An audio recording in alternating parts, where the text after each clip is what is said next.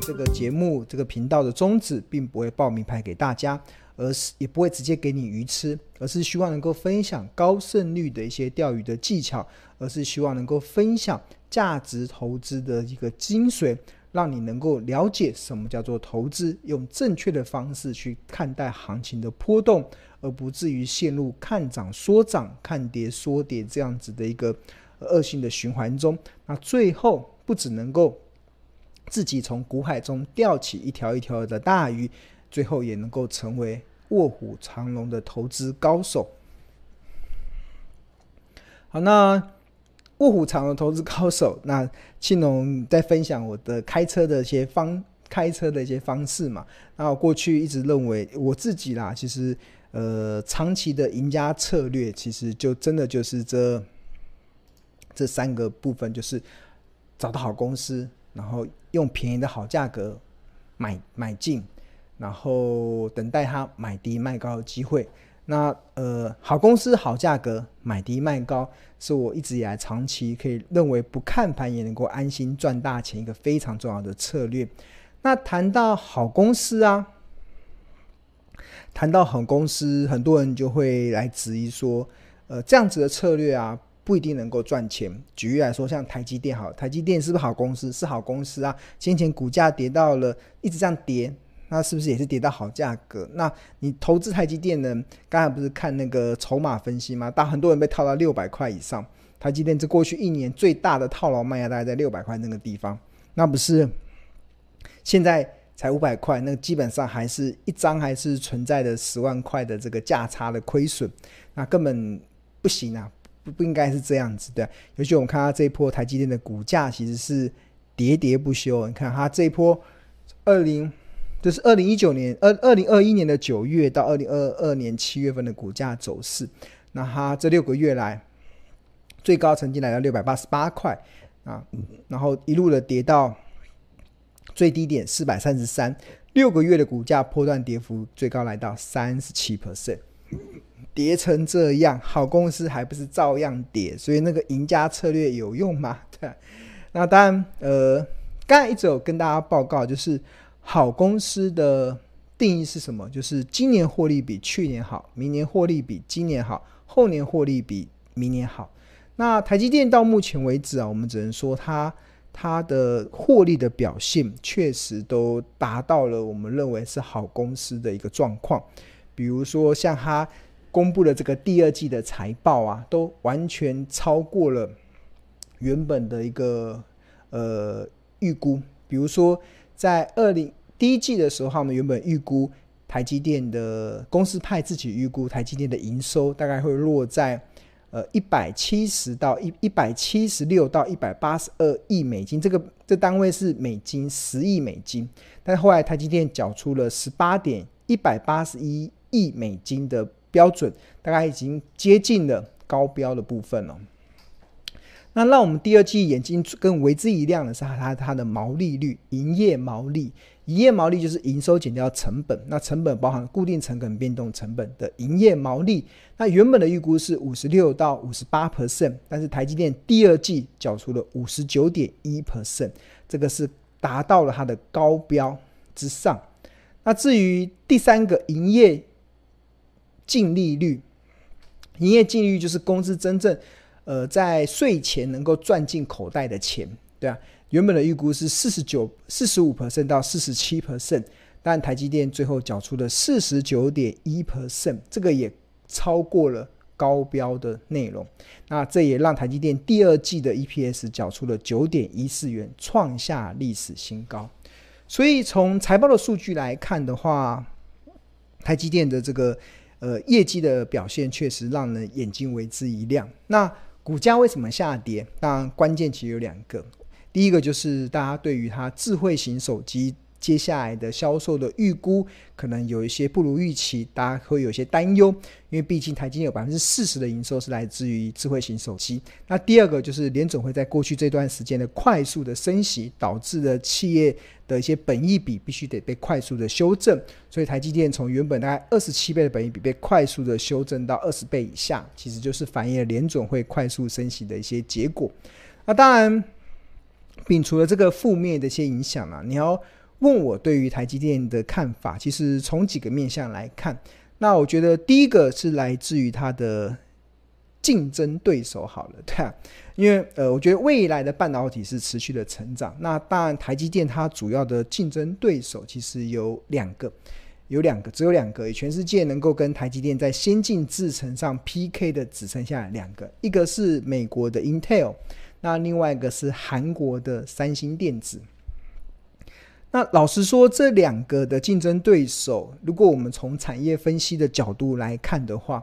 我只有一个结论，叫做不足为惧。到目以现在这个时间点来看，我真的觉得不足为惧，对吧？为什么？第一个，美国的 Intel 好了，美国的 Intel 它这几年的一个扩厂的准备都是集中在美国，都在美国。那大家知道，最近大家讨论那个美国的国会在讨论那个晶片法案嘛？就是美国政府要补助五百二十亿美金去补助让半导体业者在美国当地设厂。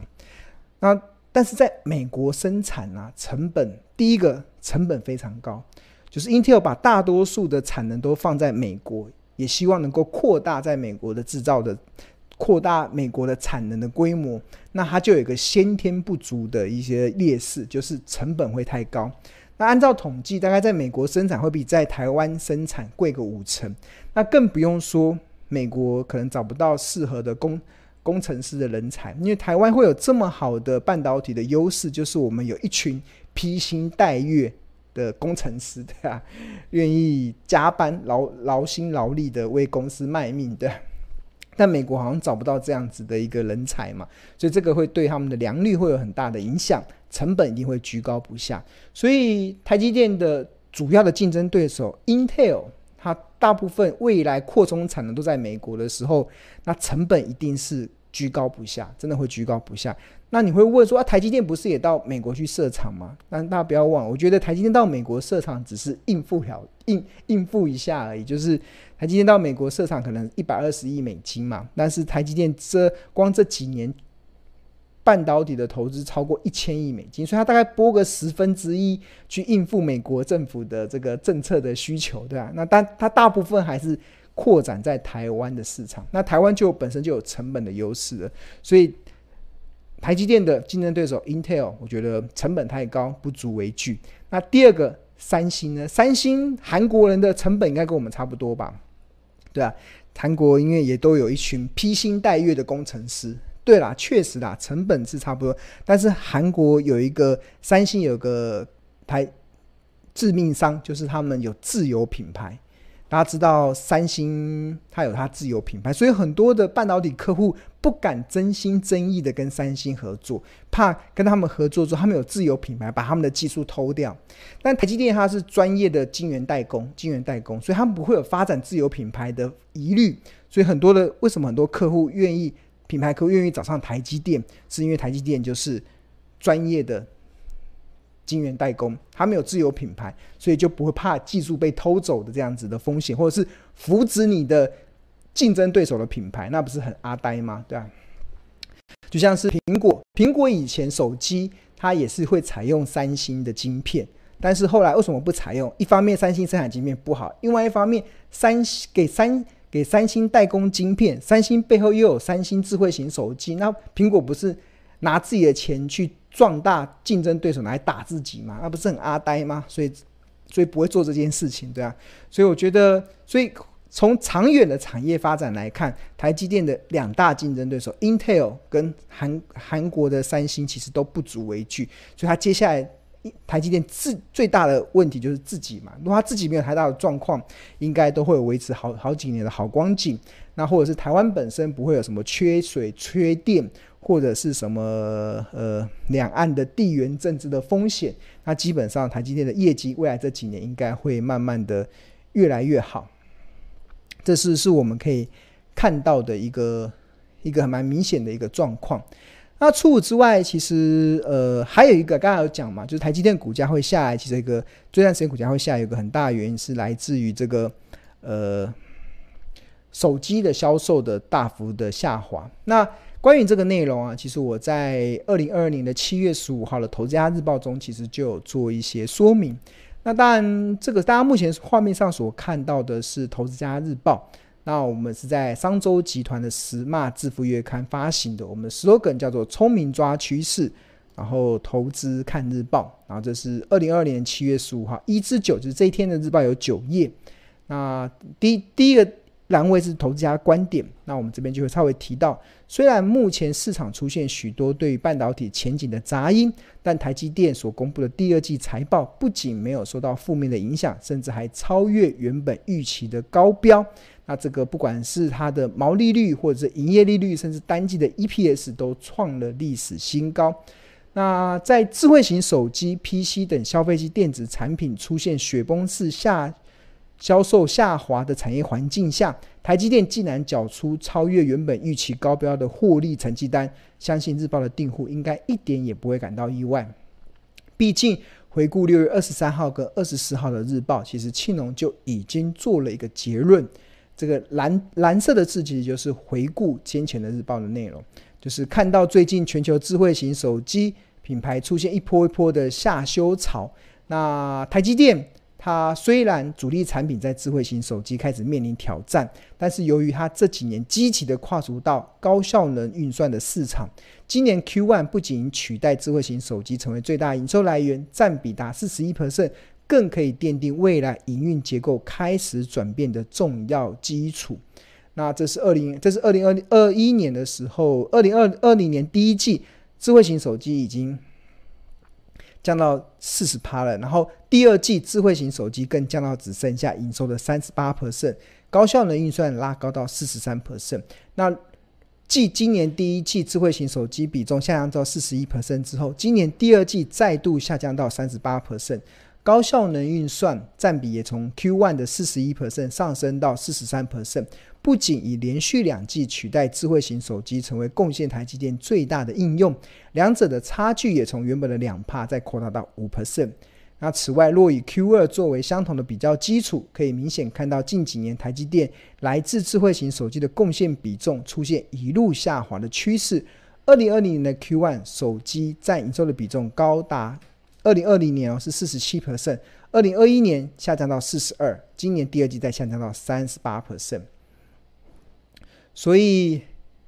所以呃，在七月十五号的日报中，一开始是介绍那个产业的状况，另外一个就是了解了台积电的营运正在出现结构性的转变之下，那接下来就可以开始思考合理的企业价值。基本上还是维持六月二十四号的日报分析。那新的订户如果要回看，可以在我们的日报的专属的赖群去私讯小编。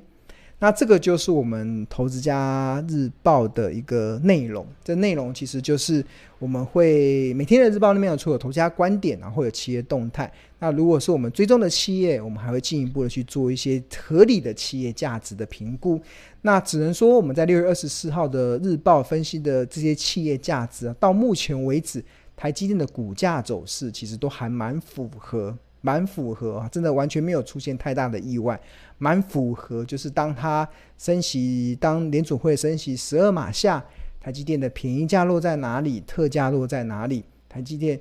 呃联准会升息十五码下，台积电的便宜价落在哪里，特价落在哪里？那基本上都是按照这个这个这个市场去做这个波动的，对啊，那。那这个部分其实也是呃，长期以来我自己的习惯呐，就是我在选定一档值得长期投资的标的的时候，那除了会考虑这家公司未来的营运成长性之外，耐心等到股价来到便宜的好价格，也是非常重要的操作的原则。那此外，做好是资金的配置，然后在便宜价建立部位，在特价的时候去加码持股，则是以来。则是长期以来的一个操作的节奏。那到目前为止，其实我们只能说，其实都还蛮成功的，真的还蛮成功。即使是台积电看到这一波股价这样子的跌法，那到目前为止，其实呃呃，我我我我我有在日报中啊，我有在投资家日报中去去公布对账单，去公布台积电的对账单，然后公布给大家看我在什么时候的价格去加码，什么时候价格去加。那每每每笔的加码其实都是都是有依据的，就是考量我说的联准会升息十二码，升息十五码下，它的便宜价特价会落在什么地方。那然后资金的配置，一步一步的去建立一档长期我想要长期拥有，而且长期可以成长性的一档股票，那我该有的一个基本的部位。那目前为止，其实我还蛮可以很自豪的跟大家讲，其实到目前为止都还算是蛮在我们的规划中。那我们相信日报的订户看了我们这些，不管是呃这这过去这段时间的日报内容，相信也可以帮助你在。在股票的这个投资上的进退有所分寸，让你在在选择这个市场在极度恐慌的时候，你不会去乱了阵脚，不会去迷失在市场过度恐慌的氛围中，而明白一件事：好公司会越跌越美丽的这个价值。好，那谈到好公司会越跌越美丽啊，这边跟大家。介绍就是我们在八月十二号礼拜五的晚上九点，呃，晚上七点半到九点钟，会在台北市的商周书房举办一场日报同学会。那一个半小时的时间，然后我们采用实体跟直播，你可以来现场的，我们会在台北市的商周书房这边跟大家可以见面。那如果你不方便来现场的，我们也提供线上的直播。所以如果你是中南部或者是在外，在国外或者在在其他的县市不方便来现场的，我们都会提供线上的直播。那这一场是由庆隆主讲，一个半小时的主题就是哪些好公司会越跌越美丽？哪些好公司会越跌越美丽？然后我们这个的。这个的日报同学会只开放给订阅两百四十份日报的订户专属的，那这也是今年的最后一场日报的同学会，所以大家可以尽情的把握。那如果你对订购《头家日报》有兴趣的话，欢迎可以扫描这个 QR code，每份只要四十元，或者是在上班时间拨打订购专线零二二五一零八八八八零二二五一零八八八八。